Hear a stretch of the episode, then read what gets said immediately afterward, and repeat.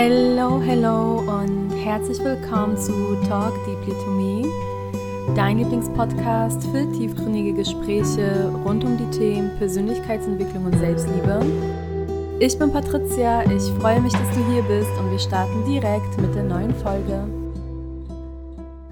Hello, hello, so schön, dass du wieder dabei bist oder zum ersten Mal dabei bist und herzlich willkommen zu der ersten Folge in diesem neuen Jahr. Es ist schon eine Woche rum und ich hoffe, dass du gut in dieses neue Jahr gestartet bist und auch eine tolle erste und erfolgreiche Woche hattest. Diese Folge habt ihr auf Instagram bei mir angefragt, ihr habt abgestimmt und die Folge hat ein bisschen auf sich warten lassen, aber jetzt kommt sie hier für dich und zwar zum Thema bist du ein People Pleaser? Dieses Thema ist so ein großer Teil in meinem Leben gewesen. Und bevor wir richtig mit der Folge starten und ich dir alles um das Thema rum erzähle, möchte ich natürlich damit anfangen, was ist denn überhaupt ein People Pleaser? Wann hast du das letzte Mal Ja gesagt zu irgendjemand, obwohl du eigentlich Nein sagen wolltest? Wann war das letzte Mal, dass du etwas für eine andere Person getan hast, obwohl du eigentlich gar keinen Bock drauf hattest, es zu tun, aber irgendwie ist es dir schwer gefallen, Nein zu sagen. Es ist dir schwer gefallen, für dich einzustehen. Ein People-Pleaser ist jemand, der immer wieder seine eigenen Bedürfnisse hinten anstellt, um es anderen Menschen recht zu machen. Und die Gründe dafür können verschieden sein. Es könnte zum Beispiel sein, dass du versuchst, Konflikte zu vermeiden oder dass du unbewusst eine Angst hast, abgelehnt zu werden und deswegen immer wieder für andere Menschen machst und tust, obwohl du eigentlich gerne mal für dich einstehen würdest und das tun würdest, was dich glücklich macht. Ich weiß genau, was es bedeutet, ein People-Pleaser zu sein, denn ich war es mehr als die Hälfte meines Lebens und um ehrlich zu sein, war mir das einfach nie bewusst. Ich glaube, dass die meisten Menschen gar kein Bewusstsein darüber haben, dass das, was sie gerade tun, vielleicht People-Pleasing ist, weil sie sich vielleicht gar nicht weiter mit sich beschäftigen. Bei mir war das immer so, dass ich andere immer vor mich gestellt habe. Das heißt, wenn jemand meine Hilfe gebraucht hat, habe ich immer geholfen. Ich habe immer anderen Menschen zugehört, egal um welchen Gefallen mich man gebeten hat. Ich war immer da. Ich bin immer die Extrameile gegangen, sei es auf der Arbeit, ähm, unter Freunden, Familie, Partner. Also ich habe immer versucht, es anderen Menschen recht zu machen.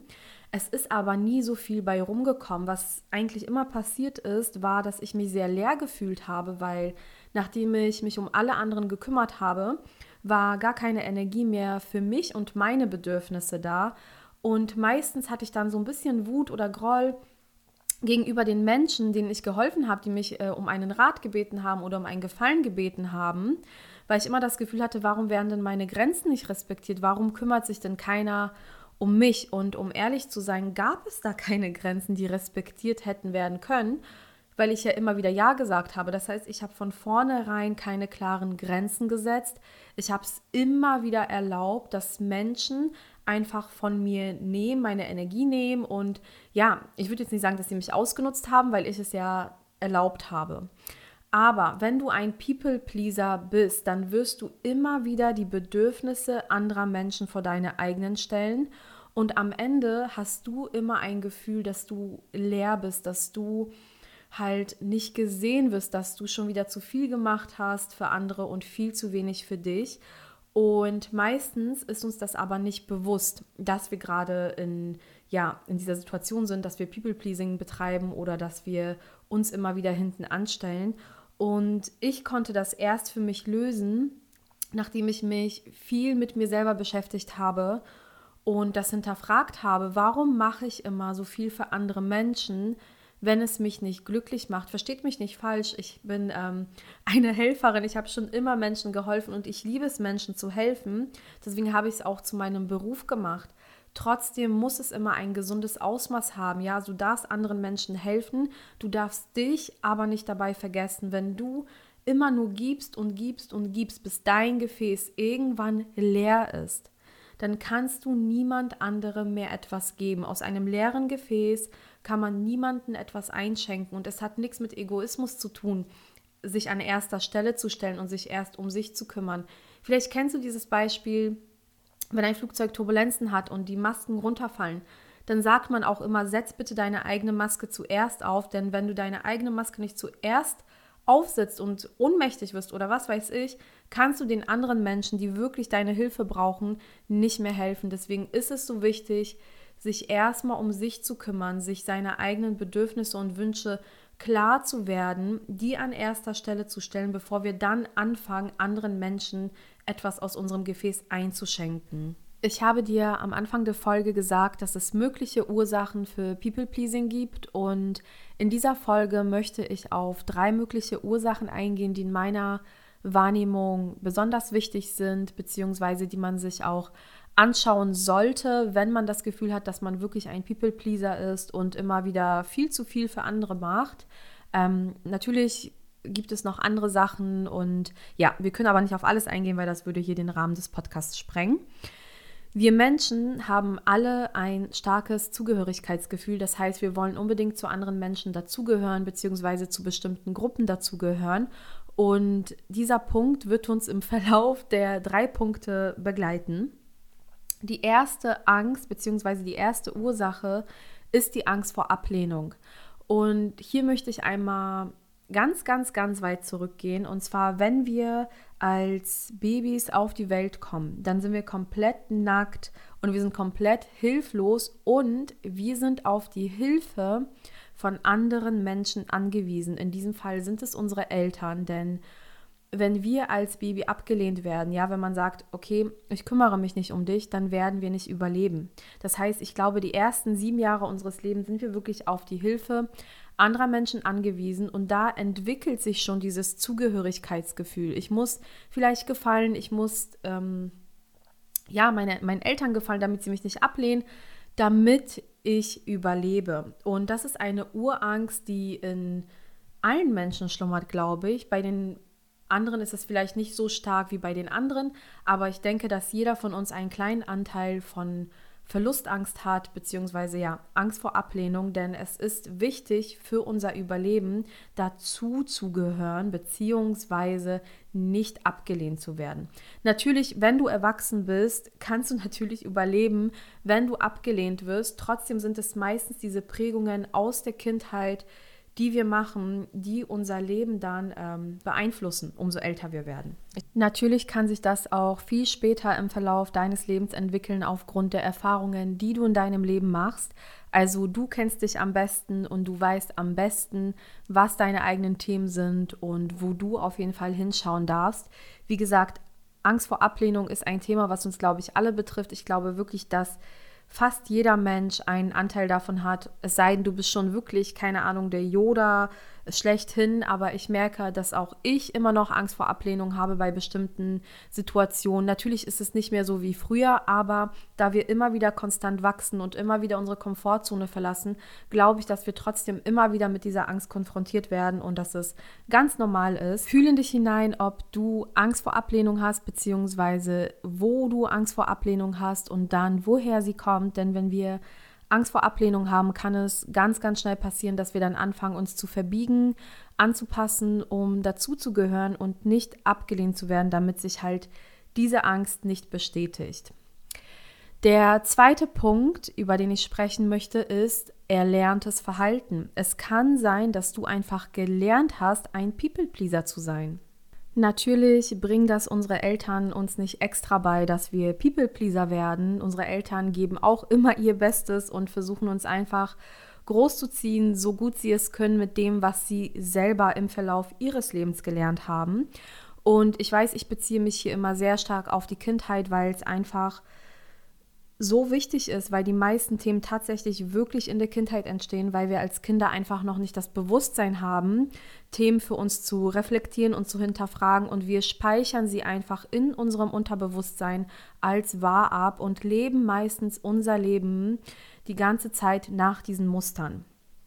Wenn du als Kind gelernt hast, deine Bedürfnisse hinten anzustellen, dann kann es sein, dass du später ein People-Pleaser bist. Und wie das aussehen kann, ist zum Beispiel, dass deine Eltern immer sagen, ja, erst wenn du das und das und das gemacht hast, dann darfst du das tun. Also Erst wenn du dein Zimmer aufgeräumt hast, dann darfst du ein Stück Schokolade essen. Du möchtest aber in dem Moment Schokolade essen. Du hast gerade das Bedürfnis nach Schokolade. Du weißt aber, du musst erstmal deine Eltern glücklich machen, indem du dein Zimmer aufräumst, indem du vielleicht noch den Müll rausbringst und keine Ahnung was machst.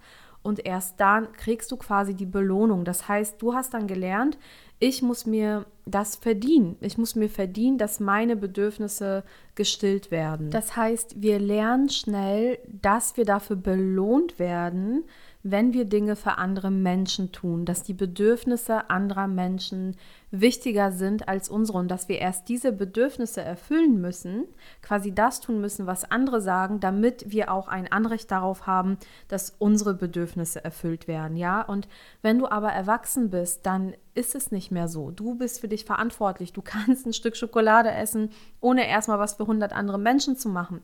Aber das ist ja genau das, was so tricky ist, warum so viele Menschen nicht in die Veränderung kommen. Denn diese Muster passieren unbewusst. 95 Prozent der Zeit ist uns gar nicht bewusst, was wir die ganze Zeit tun. Wir laufen einfach die ganze Zeit auf Autopilot und wir leben einfach die ganze Zeit diese Muster aus, die wir gelernt haben, denn diese Muster halten uns am Leben.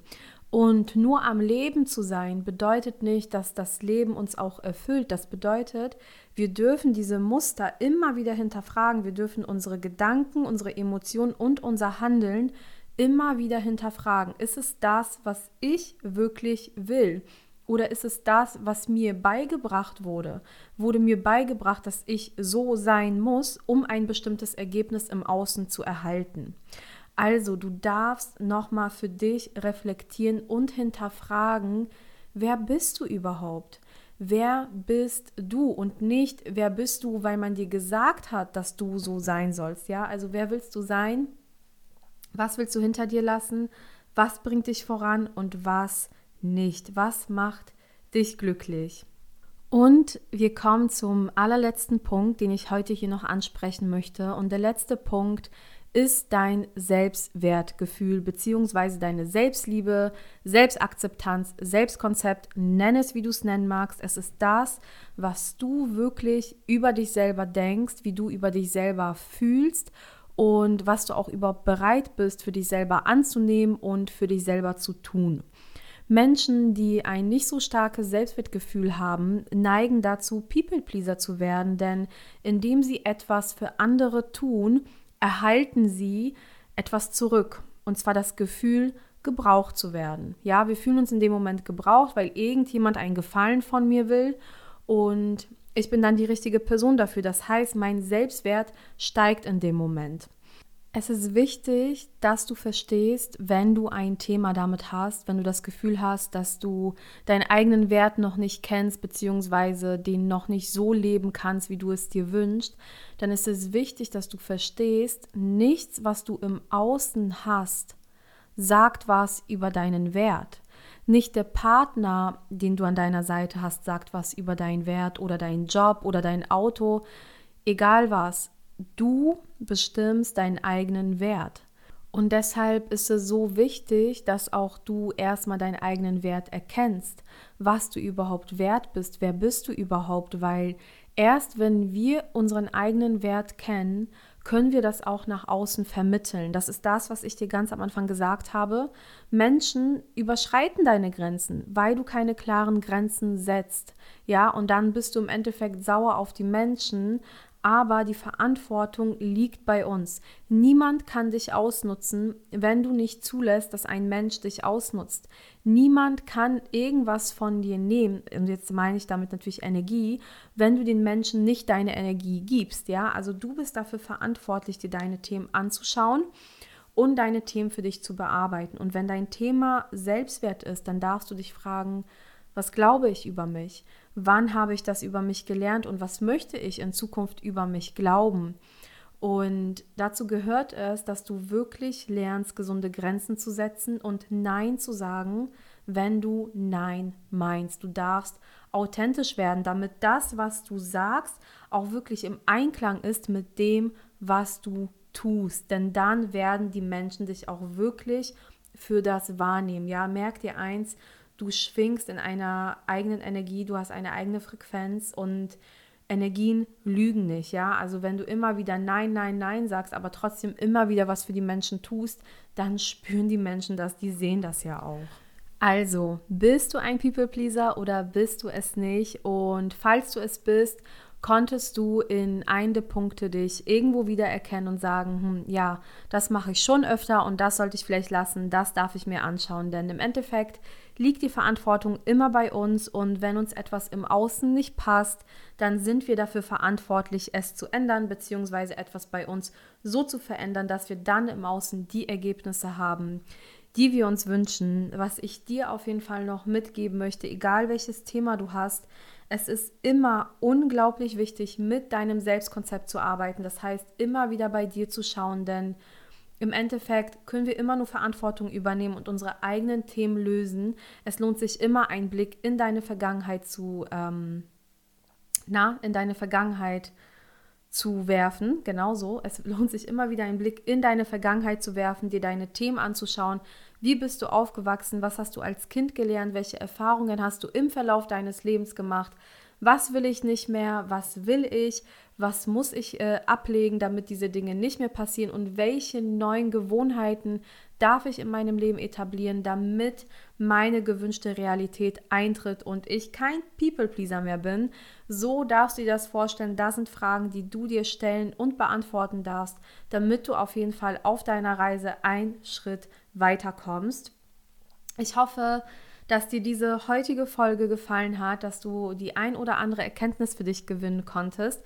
Wenn du Fragen hast, du weißt, du kannst mich jederzeit anschreiben, sei es auf Instagram oder du lässt mir einfach deine Frage unter dieser Folge solltest du dir persönlich Unterstützung wünschen und einfach jemand wünschen, der dich auf deiner Reise begleitet, dann darfst du mich jederzeit anschreiben. Schick mir dafür am besten eine DM auf Insta oder schreibe eine E-Mail. Du findest alles in den Show Notes. Danke, danke, danke, dass du zugehört hast. Danke, dass es dich gibt. Ich wünsche dir einen wunderschönen Morgen, Mittag, Abend. Du weißt, was auch immer du gerade tust. Danke, dass es dich gibt und bis bald, deine Patricia.